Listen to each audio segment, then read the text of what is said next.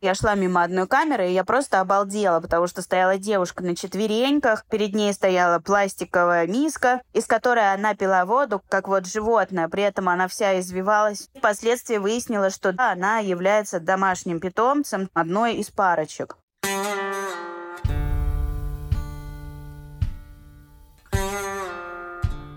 Привет-привет, меня зовут Миша Ронкайнен, и с вами, наконец-то, после небольшого перерыва, тюремный подкаст. Подкаст про жизнь в тюрьмах разных стран мира. Я беседую с людьми, которые в них отсидели, а иногда и с теми, кто сидит прямо сейчас. Кстати, в этом сезоне такой человек будет, который прямо из заключения со мной говорил. Да вообще, много чего будет в этом новом, четвертом уже сезоне подкаста. И Колумбия, и Израиль, и, наконец-то, Норвегия. Говорят, там лучшие тюрьмы мира, лучшие, чем отели они. Узнаем. Всего в сезоне будет 12 выпусков. Публиковать их буду, как всегда, раз в неделю по вторникам. Так что резервируйте свое время, расчехляйте лайкометы, лайки ставить. До начала лета я с вами.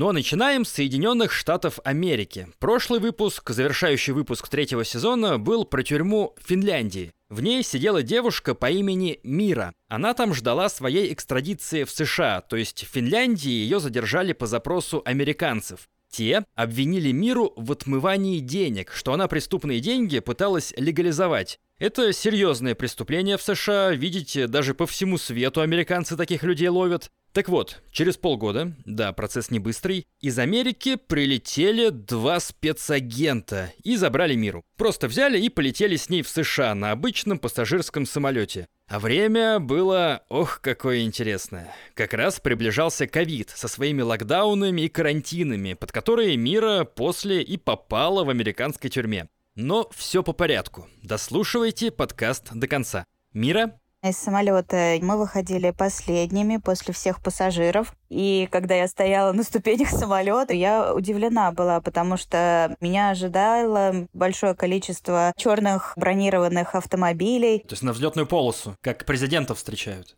Практически. В результате они отвезли меня в аэропорт, где я прошла ряд процедур, взятие ДНК, оформление каких-то документов. Впоследствии меня погрузили в обычный автомобиль, гражданский, одного из сотрудников, который меня перевозил. И меня повез этот маршал в сопровождении других в следственный изолятор. Какие у тебя вообще были эмоции, когда ты в самолете летела? Понимала ли ты, что тебя ждет? Что ты чувствовала? Что ты переживала? Летела я с надеждой на то, что все наконец-то будет расставлено на свои места. Я на тот момент все еще находилась в розовых очках по поводу Соединенных Штатов, как и раньше, когда там проживала. Но после событий, которые произошли уже в сезоне, мои надежды, они были разбиты о скалы, потому что я поняла, что я здесь не смогу ничего доказать. То есть, когда я летела и думала, что я приближаюсь уже к какому-то логическому завершению этой истории, то вот на тот момент я понимала, что нет, это только начало всех кругов ада, и то, что мне казалось в Финляндии адом, это вообще были цветочки по сравнению с тем, что меня ждало в Америке. Следственный изолятор, когда меня привезли, меня встретили надзиратели. Началась масса неприятных вопросов, обысков. Они мне не объяснили, какие будут сейчас процедуры. Их поведение меня шокировало, потому что, находясь 7 месяцев в Финляндии, я привыкла примерно к одной манере поведения со стороны тюремных надзирателей, а здесь совершенно иное. Здесь тебя трогают руками везде, в интимных зонах в том числе. Это вообще в Финляндии недопустимо было абсолютно.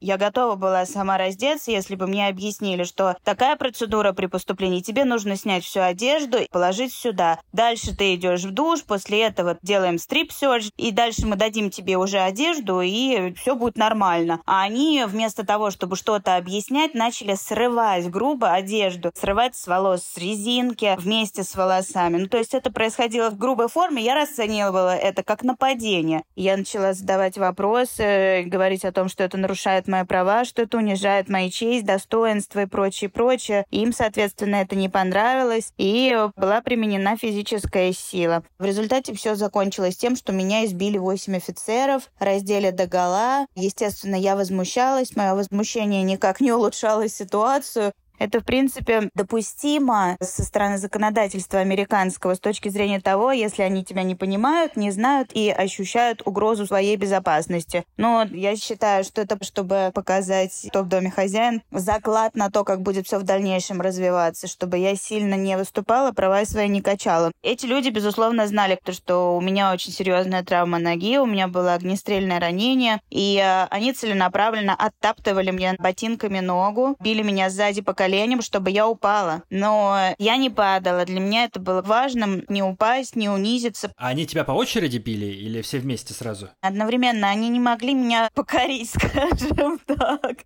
потому что я вся превратилась в один комок мышц. Меня невозможно было ни сдвинуть, ничего со мной сделать. А они пытались именно меня уронить и снять с меня одежду, а я не позволяла им. Это происходило все в постирочной, где находится душевая, где должен мыться вновь поступивший заключенный, где происходит осмотр заключенного, когда необходимо нагнуться, раздвинуть ягодицы, покашлять, и там же ты надеваешь тюремную униформу. В результате они меня зажали в угол и им удалось меня раздеть, но им не удалось меня досмотреть и не удалось меня одеть. И ты в итоге не упала? Нет, Текс, и это все еще следственный изолятор. Мы даже до тюрьмы не дошли. Нормально тебя встретили. Что было дальше? В итоге я оказалась в камере дисциплинарного наказания с камерой наблюдения. Круглосуточной, без одежды какой-либо. В двери в камере было маленькое стеклышко, и так как это приемный пункт, естественно, туда постоянно поступают заключенные, женщины и мужчины, и они повесили небольшой черный квадрат на вот это стеклышко, чтобы ко мне просто никто не мог заглядывать. А это камера, там была кровать какая-то или что-то вообще на чем лежать? Там не была кровати, камера не более пяти квадратных метров, там была бетонная пристройка. На этой пристройке ты спишь, мне выдали пластиковый матрас толщиной не более трех сантиметров. Подушек, естественно, нет. В американской тюрьме подушки не предусмотрены. Далее там стоял металлический унитаз. И тут же прям сверху над ним раковина. Ну, естественно, ты воду пьешь из вот этой раковины, но ощущение создается психологическое такое, что ты пьешь из унитаза, потому что это вот все на одном уровне по вертикали. И все, больше ничего не было. То есть э, ты лежала голая в камере на пластиковом матрасе? Да,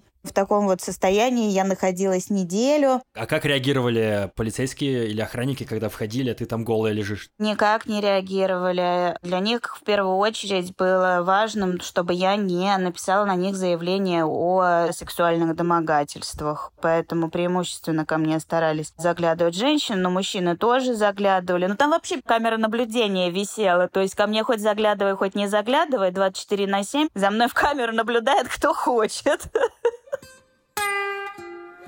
Что тебе в итоге присудили, как проходил суд? В итоге я была вынуждена подписать признательные показания в предварительном сговоре в отмывании денежных средств. Ко мне пришел адвокат с сообщением от прокурора и сказал о том, что ты либо подписываешь вот эти признательные показания, либо тебе грозит от 10 до 60 лет. Поэтому, выбирая из двух зол, между 10 годами минимум и четырьмя годами, которые светили мне, если я даю эти признательные показания. Я выбрала 4 года, и в результате при вынесении срока мне судья дал 3 года. И тут же еще 6 месяцев снял за Финляндию, то есть мне необходимо было отбыть 2,5 года. Не считаешь ли ты, что вот они тебя физически били, и ты не упала, а тут они тебя морально ударили, и ты прогнулась под них? Это не происходило в одночасье, это длилось 10 месяцев. Меня поместили вообще в отдельный блок. В блоке я была в камере одиночного содержания, в блоке не было никого, кроме охраны. Я также находилась 24 на 7 под камерами наблюдения, и с камеры меня выпускали на час с двух до трех часов ночи. При этом меня не выводили на прогулки, я не была на свежем воздухе на протяжении всего этого времени. Постоянно занимались брейнвошингом. Брейнвошинг — это промывка мозгов? Да. А как они промывали те мозги? Просто одно и то же говорили? Да, это как раз-таки закладывание каких-либо установок в подсознание или, например, когда когда идет диалог между двумя офицерами о тебе, чтобы якобы ты это услышала и подумала, что ты это случайно услышала. То есть ломать а, людей не умеют? Умеют, да. Ну, я же посетила 11 тюрем в результате, и перемещаясь там из одной в тюрьму в другую, они начинали как будто бы заново. Я понимала, что это реально протокол, что они так вынуждены работать. Уже там в последней тюрьме для меня были их поступки в отношении меня смешными, потому что я все время проходила одно и то же. Это был как день сурка просто. Я уже знала наперед, какой следующий закидон и фокус в отношении меня они выкинут. И сила воли была настолько укреплена к тому моменту, что ничего не работало. А что за закидоны? Можешь какой-то пример привести? Ну, например, после отбоя мне включали звуки выстрелов, потому что у меня было огнестрельное ранение. В первом СИЗО у меня, например, эти звуки вызывали дикие фантомные боли. В последнем пенитенциарном учреждении мне вообще было безразлично, что они там включали, они уже это поняли и спустя пять дней прекратили. То есть человеку, который пострадал от э, ранения огнестрельного, они включали звуки выстрелов, чтобы его просто морально добить. Да, и плюс лишать возможности сна. Они ходили с э, ярким полицейским фонарем, который бьет как стробоскоп. Светили постоянно в окно. Если быстро им моргать, то, естественно, это похоже на вспышки от выстрелов. Они очень тщательно изучают биографию человека, выискивают, какие слабые места. А вот эти выстрелы, их тебе включали, когда тебя уже осудили, или это было в предварительном заключении? Вот это и было удивительно. Я думала, ладно, они сейчас меня истязают, потому что хотят от меня признательных показаний они думают, что я могу что-то знать. Я думала, когда я признаю вину, наконец-то они меня оставят в покое. И моему удивлению не было предела, когда они меня начали мучить с удвоенной силой. Друзья, постоянная рубрика «Что бы еще послушать», где я советую вам другие русскоязычные подкасты, которые стоит оценить. Сто процентов. Э, в смысле, будет весело, инфа сто процентов. Так называется подкаст, который советую сегодня. Это подкаст «Друг», в котором собираются ведущие, знакомые друг с другом почти всю жизнь. Травят байки, рассказывают о том, что происходит сейчас, что было раньше. Короче, такие кухонные дружеские посиделки, качественные и весело записанные. Вы как будто рядышком на табуретке сидите, перед вами кусок пиццы, стакан чая, и вы слушаете. Иногда сложно сразу включиться. В первые минуты неловко, так как вы еще не знакомы с тем, что происходит. Так же, как на кухне в квартире друзей, где почти никого не знаете. Но вспомните, что бывает далее, особенно если чай сменяется вискарем. Подкаст будет весело, инфа 100%. Переходите по ссылке в описании выпуска или ищите поиском на своей подкаст-платформе. Врубайте любой эпизод и добро пожаловать в уютный клуб друзей. Там как в тюрьме США, только наоборот. Так, федеральная тюрьма. Наконец-то мы до нее добрались. Прежде чем рассказать, что там с тобой делали, опиши это место. Что вообще такое женская тюрьма в США? Федеральная тюрьма, штат Алабама, город Алисвилл. Это бывший лагерь. Там, где немцев содержали э, пленных. Там было очень много белых сотрудников арийской внешностью. И, как правило, они имели немецкие фамилии. И для меня это было удивительно. Впоследствии я выяснила, как это все происходило. Немецкие пленные имели возможность выходить в город, знакомиться там с женщинами, заводить отношения, рожать рожать детей. То есть охраняли тебя потомки бывших заключенных, бывших фашистов? Все так.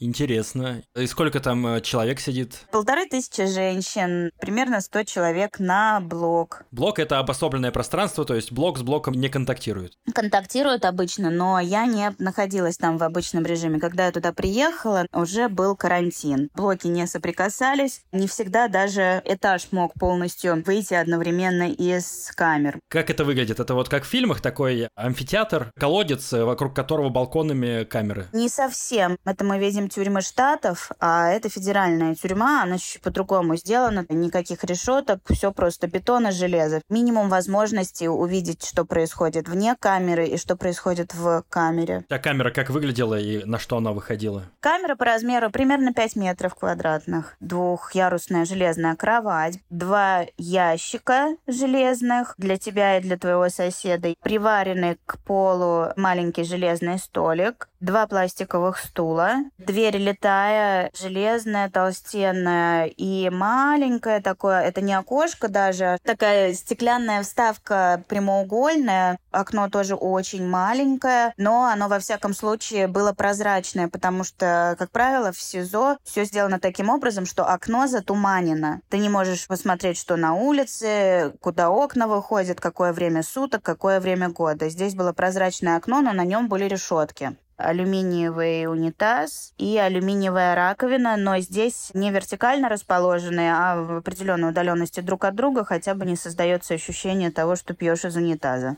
Над раковиной висит э, некое подобие зеркала, но оно затуманено, чтобы ты не знал, как ты выглядишь. Я вообще была удивлена, когда меня после отбытого срока повезли в другую тюрьму, нас останавливали на остановке, и я увидела зеркало в уборной в полный рост, куда нас заводили. И я была не одна, со мной были там другие девочки заключенные, и я себя не видела в зеркало три года. Кто-то не видел себя в зеркало 5-7 лет. Просто это надо было видеть дикий девичий восторг, когда ты себя видишь, ну ты понимаешь, что ты постарел, морщины появились, какой то худой. И мы пищали на протяжении минут десяти, наверное, от того, что мы увидели в этом зеркале.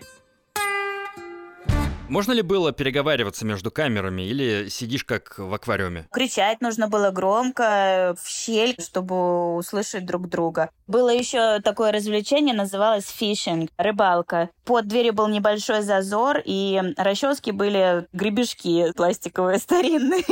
В этот вот гребешок или за карандаш, за нитку, которую ты доставал, распарывая свою одежду, ты привязывал записочки и выкидывал из-под двери, а другой человек тоже выкидывал расческу и удил эту записку, чтобы прочитать. Это, конечно, очень долгий процесс, но когда ты 24 на 7 заперт, можно и по смситься таким образом.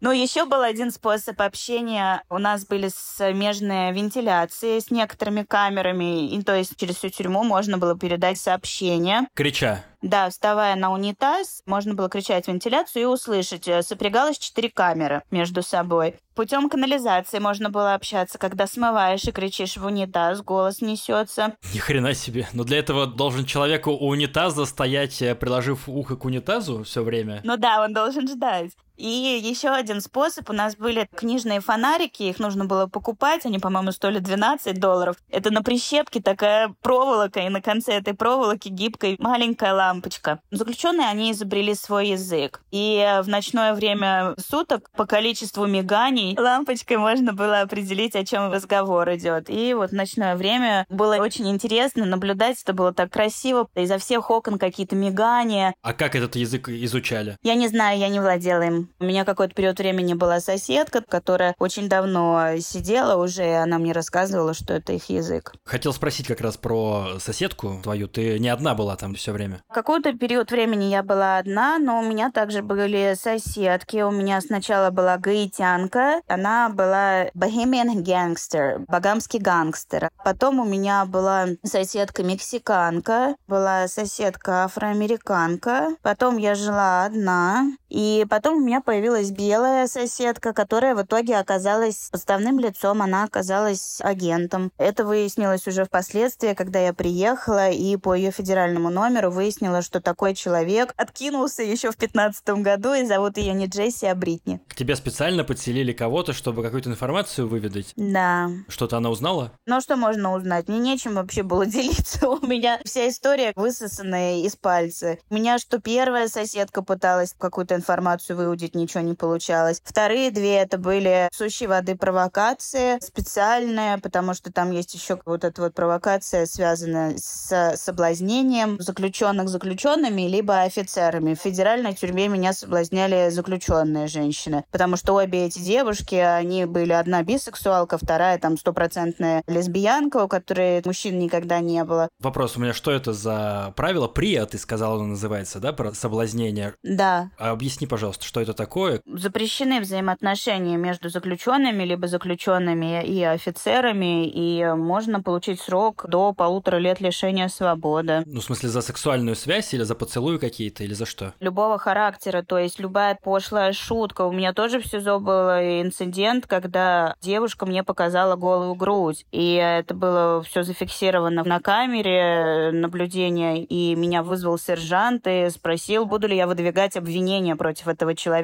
в сексуальных домогательствах. Я отказалась выдвигать обвинения, но девушку все равно наказали, поместили в камеру дисциплинарного наказания до конца отбытия ее срока, а это еще там несколько месяцев оставалось. То есть, если ты показал кому-то грудь, то это могут расценить как сексуальное домогательство? Да. А в баню вы там не вместе все ходили? А бани в американской тюрьме не было.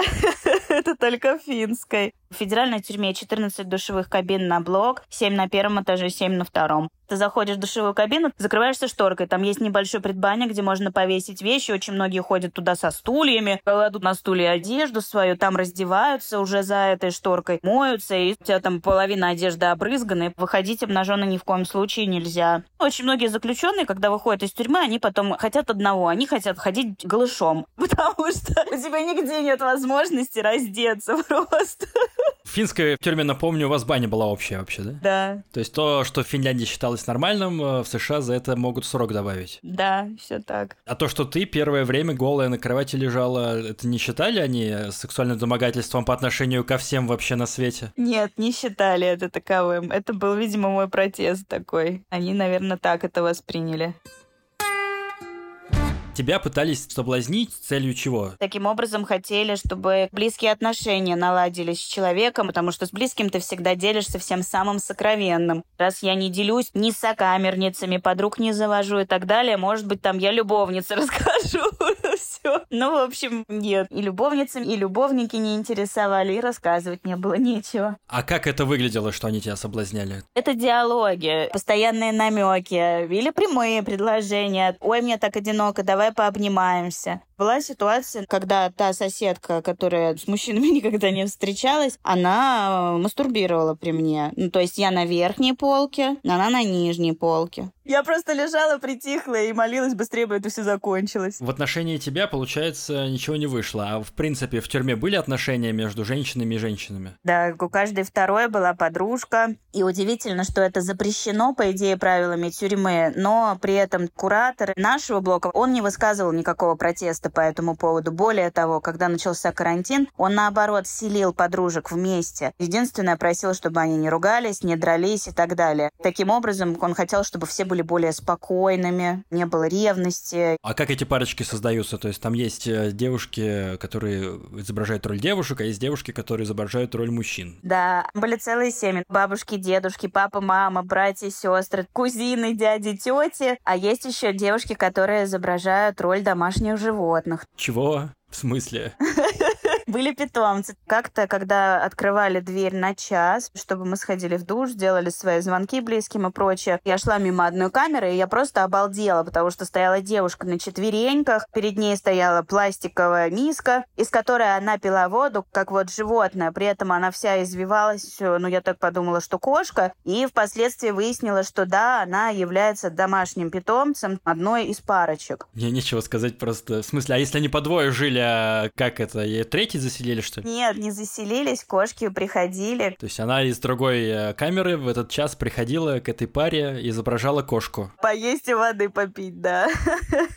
Но там же есть психолог в этих тюрьмах. Они как к этому относятся, интересно? Я общалась с психологом там и на эту тему в частности, потому что для меня все это было вообще шоком крайней степени. Я такого не видела нигде никогда. И психолог мне сказал о том, что большинство из них имеют ряд расстройств, они принимают препараты, но для них это такая форма побега от реальности. Это человеческая потребность не быть одиноким, создавать семью. Потому что некоторые из этих женщин, девушек, они не были свободными 10 лет и более. Некоторые из них и не будут свободными следующие 20 лет. У многих из них нет семьи, либо отношения из-за такого длительного срока нахождения там сходят на нет постепенно. Нет уже той близости родственной. И они создают семьи там, где они живут. За их взаимоотношениями, когда наблюдаешь, это действительно очень похоже на семейные узы. Некоторые пары живут так, как будто бы они в браке все эти годы. У них там семейный бюджет, она ему готовит, гладит. То есть они создают вот в этом маленьком пространстве свою ячейку. Нельзя животных заводить, значит, кому, видимо, подходит по состоянию сознания, самовосприятия и самоуважения вот эта роль, берут на эту роль. Все время, что они там живут, они отыгрывают эти роли. Да. А какую-нибудь конкретную семейку ты помнишь, может, расскажешь, как она выглядела? Помню. Это были мексиканки. Была бабушка, была мать. У матери, правда, не было отца, но была якобы сын. У якобы сына была девушка. У них были якобы несколько детей. У этих детей, естественно, были тети, дяди. Но это такая целая мексиканская диаспора. На этот час, когда выходили, они собирались на кухне, вместе складчину продуктами, что-то готовили друг для друга, вместе садились, смотрели телевизор. И это могло бы напомнить испанский дворик, когда все собираются вместе и время проводят.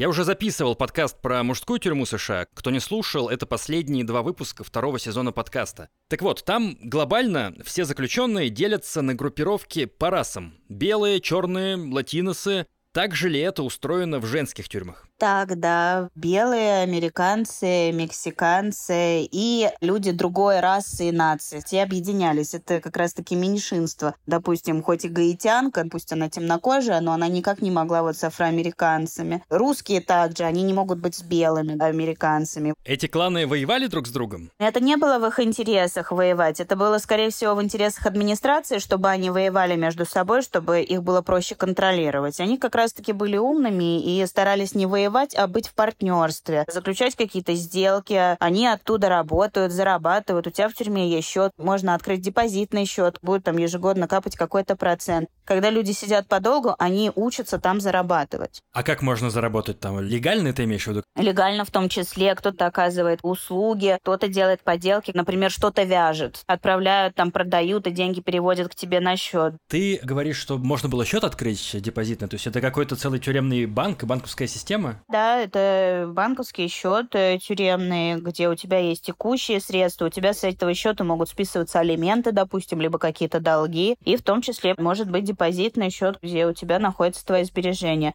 Там есть даже такая тема интересная. Есть сайты в Америке, на которых можно знакомиться с заключенными. Заключенные там могут размещать свои анкеты, и ты, будучи свободным человеком, выбираешь себе потенциального партнера. Эти люди могут э, находить себе партнера в тюрьме для переписок, для того, чтобы просто поддерживать. Есть даже такое шоу американское, называется Love After Lockup. Любовь после отсидки. История заключается в том, что мужчина либо женщина находит себе партнера противоположного пола в тюрьме, тюрьме, поддерживает его, пока он в тюрьме находится, и когда он выходит из тюрьмы, они пытаются строить отношения полноценные. Таким образом, очень многие женщины разводят мужчин, вешают им кучу лапши на уши. Мужчины отсылают тысячи, десятки тысяч долларов своим женщинам в тюрьмы. А то есть есть э, возможность в интернете сидеть там? Там есть интернет, там есть компьютер, но что можно с ним делать, это только видеосвязь с семьей и переписка по электронной почте. Но это не обычная электронная почта, а это система тюремной переписки. Corlinks она называлась вот в моей тюрьме, в которой я переписывалась с мамой. Вот эти вот мужчины, они устанавливают себе также эту систему, переписываются с э, своими возлюбленными. То есть это какая-то специальная электронная почта, которая идет, э, видимо, через цензуру? Конечно, там строго. То есть ты пишешь цензору, и цензор уже отправляет это потом на электронную почту твоему контрагенту. Да, все идет с задержкой, с очень сильной. Это бесплатно все и в свободном доступе? Нет, это не бесплатно. 5 долларов могло хватить на пару недель. Бесплатного в тюрьме нет ничего. А за что вот необычное нужно там платить, что в других местах э, не стоит ничего? В некоторых сезон нужно было платить за свою камеру примерно от 20 до 30 долларов в месяц. То есть ты арендуешь свою камеру.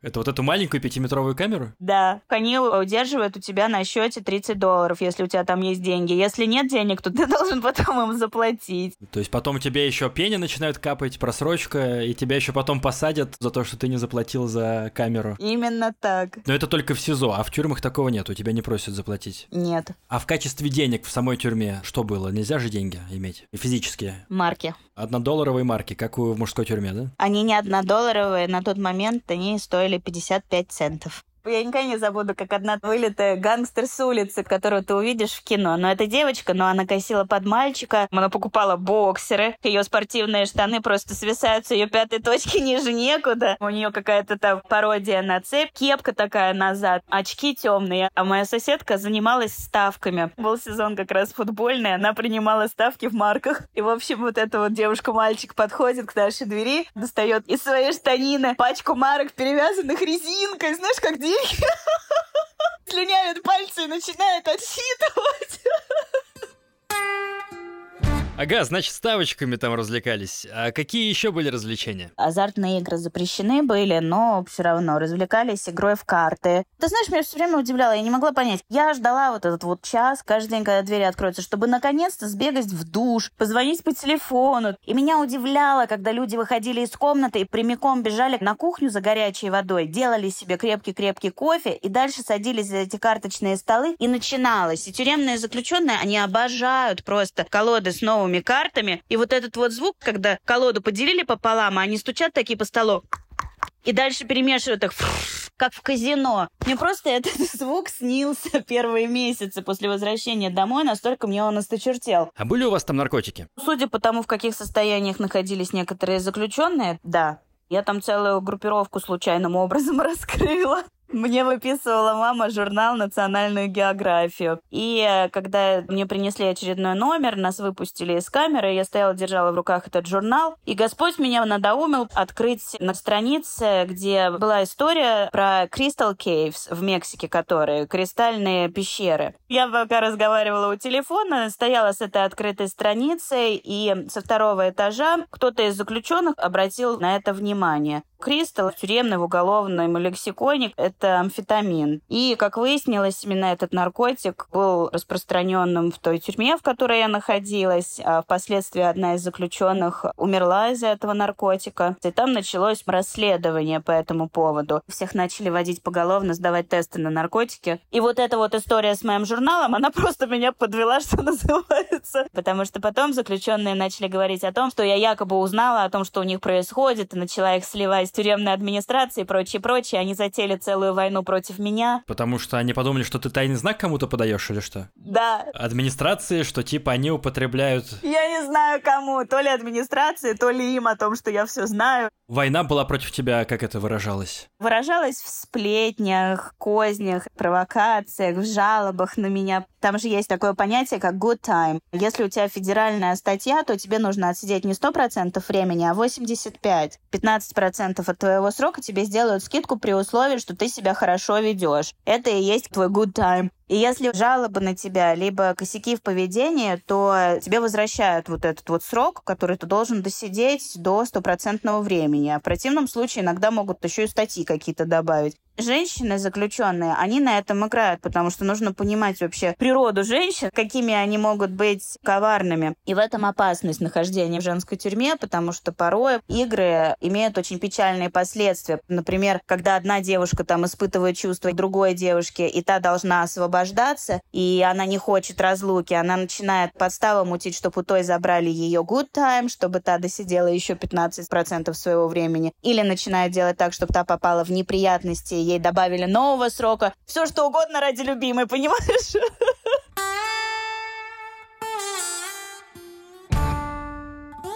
Раз вы были заперты, вам еду, получается, приносили. То есть вообще в тюрьмах там э, есть какие-то столовые обычно, да, но в твоем случае ты в столовую не попала. Нет, мы находились все время в камерах, все время на карантине, кормили нас раз в день. Могли приносить сухой паек, 120 грамм хлопьев и 150 грамм молока, которое, как правило, прокисшее было. Вся еда, которая была в тюрьме Алисвелл, это были донаты, пожертвования. Потому что она наполовину государственная, наполовину частная. И в результате они еду особо не закупали, а это были донаты из магазинов, либо из каких-то других учреждений. И списывали еду, которая за день-два до просрочки. А сколько килокалорий было, вот прикинь, в этот прием пищи, в единственный? Порядка 500. Ну это же совсем мало, это на ребенка. Ну, конечно, мало, а что делать? Полторы тысячи человек кормить таким рационом, там бунт уже начнется, нет? А был бунт, представь, там диабетики, беременные девушки в том числе, и их рацион никак не отличался от нашего. А что за бунт был? Женщины стучали в двери, все кричали, с ума сходили. Но опять-таки бунты подавлялись э, очень быстро еще в зародыше. У нас висели телевизоры в общем помещении, и тюремная тюремная охрана, они их не выключали. И у нас были плееры, которые нужно было покупать, можно было подключиться к волне телевизора и стоять у двери вот в эту маленькую дырочку окошко смотреть телевизор. И если ты бунтуешь, либо еще что-то, то там было три способа наказания. Выключить телевизор, и тогда жди мести от всех своих коллег по несчастью. Наказать тебя едой, не покормить тебя, либо забрать то из еды, что ты купила. Звучит действительно странно, что в Америке, в стране супербогатой, и людям не дают есть. Да, людям не дают есть, и хуже всего, когда, допустим, кого-то освобождали, либо неправильно расчет сделали, и в блок привезли больше молока или больше подносов еды, и ты попросил для себя, для кого-то, тебе никогда не дадут. Они эту еду выкидывают. У вас здесь люди, блин, голодают, а вы берете и выкидываете еду. Это было ужасно. То есть ты там в этой тюрьме реально голодала? Голодала, да, ужасно. И не я одна, нас было много таких, кто голодал в этой тюрьме. Но можно было, тем не менее, какую-то дополнительную еду покупать в магазине? Можно, и я прикладывала максимум усилий для того, чтобы балансировать свое питание. А сколько что стоило в магазине? Там обычные цены были или завышенные? Цены очень сильно завышенные. Я, например, никогда не ела эту суп-лапшу заварную, да, но заключенные преимущественно ели ее, хотя там меня предупредили заранее еще, что это единственное, что есть не стоит, потому что если ешь ее длительное время, то она провоцирует рак желудка. Это дошираки вот эти ролтоны, все вот это? Да. В сезоне стоили доллар 10, а в тюрьме они стоили порядка 60-70 центов. Протеиновый батончик стоил порядка 6 долларов. Упаковка кофе стоила 10-12 долларов. Пакетик с орешками, там 180 граммов, порядка 7 долларов. И еще одна проблема, с которой я столкнулась в тюрьме, это засуха, потому что вода в тюрьме и так очень хлорированная, а ввиду пандемии они увеличили количество содержания хлорки. И когда ты пьешь, у тебя все обжигало. У меня была сожжена вся слизистая, весь рот, язык, гортань. То есть э, вы пили воду только из... Из-под крана. Отдельно воду вам не приносили? Если кто-то донат делал водой простой, тогда, да, бутылочку воды.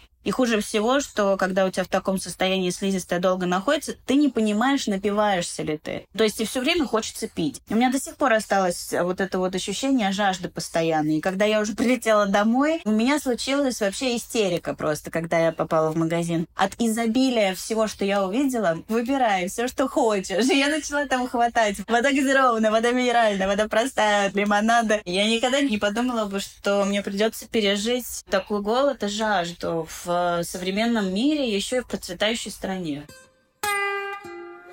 В мужских тюрьмах США я знаю много педофилов. А были ли они у вас в женской тюрьме? Да. Русскому человеку сложно понять, что такое педофил-женщина, потому что ну, если бы ко мне, 13-летнему мальчику, кто-нибудь домогался, я бы, наверное, и не против был. А в США за такое сажают? Да, в США за это сажают. Расскажи, что такое женщина-педофил? Это, например, когда перед Рождеством ты смотришь один дома, у тебя какие-то детские воспоминания, умиляешься. Какая-то женщина смотрит и думает о своих детях. А эти сидят, смотрят и говорят о том, как они хотят этого мальчика. И в этом разница. И их тоже презирали, как и мужчин-педофилов? Их презирали больше всего, да. То есть они были неприкасаемые? Они были более чем прикасаемые и не знали, как защитить просто. В смысле, их избивали? Да, их ненавидели, искали каждую возможность, чтобы каким-то образом подколоть. Причем речь не о шутках идет, а о серьезных увечьях. А портрет женщины-педофила, какого возраста она, какой расы? Всех, кого видела, это были женщины за 40, но были и белые, и темнокожие. У нас там, кстати, были и пожизненно заключенные. У них вообще по-другому сделан блок, не рассказывали. У них даже газиба на улице стояла. Что такое газиба? Качели плетеные. А зачем? Покачаться? Ну да, говорили о том, что у них даже картины есть. У них были мягкие диваны, потому что они там пожизненно сидят, и поэтому для них создавались условия, приближенные к дому. В твоем блоке сидели от какого срока? Были те, кто сидел полтора года, и последняя девочка, которая пребывала, ее приговорили к 30 годам.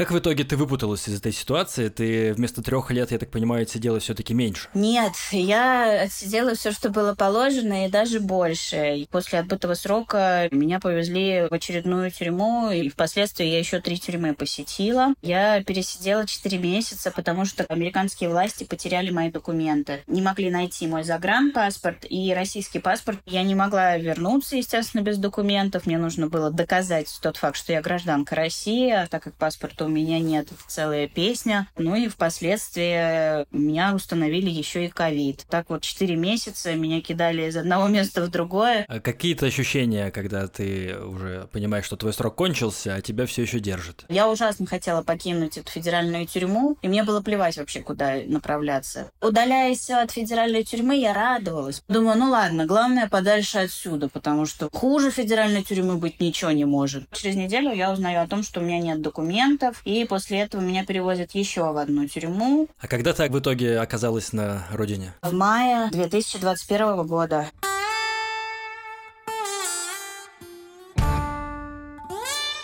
Какой твой эмоциональный фон был средний в тюрьме? Что ты там думала, чувствовала? Я очень устала, потому что у меня постоянное было противостояние. Меня пытались эмоционально раскачать, а я все время пыталась сохранить спокойствие и самообладание. Я очень много медитировала. Все это время это было сопротивление тебя и тюрьмы. Да, я четко себе расписала, чем я буду заниматься на протяжении этого времени. Ни в коем случае я не могла изначально согласиться с тем, что я буду жить в тюрьме. Нет. Какие сейчас твои ощущения от всего того, что ты пережила там в США, какой у тебя отпечаток? Я точно не восстановилась на сто процентов после того, что произошло. У меня только недавно начались сны о тюрьме. Поэтому я думаю, что у меня еще этот процесс идет, и еще будет идти какое-то время. Я не хочу забывать то, что случилось, потому что это бесценный опыт. Опыт, который многому меня научил. Как принимать людей, как любить людей в любых их проявлениях, как прощать. Научил самообладанию, положительному отношению ко всему всему, вне зависимости от того, в каких то обстоятельствах, научил смирению. Ну, ты предпочла бы этот опыт не переживать и не иметь? Это сложный вопрос, потому что этот опыт сделал меня тем человеком, которым я являюсь сегодня. Мира, спасибо тебе большое за этот чувственный рассказ. Друзья, не желаю никому попадать ни в американскую тюрьму, ни в российскую. Финскую можно, там баня есть и сауна. Мира, спасибо. Спасибо тебе, Миша. Пока-пока. Пока.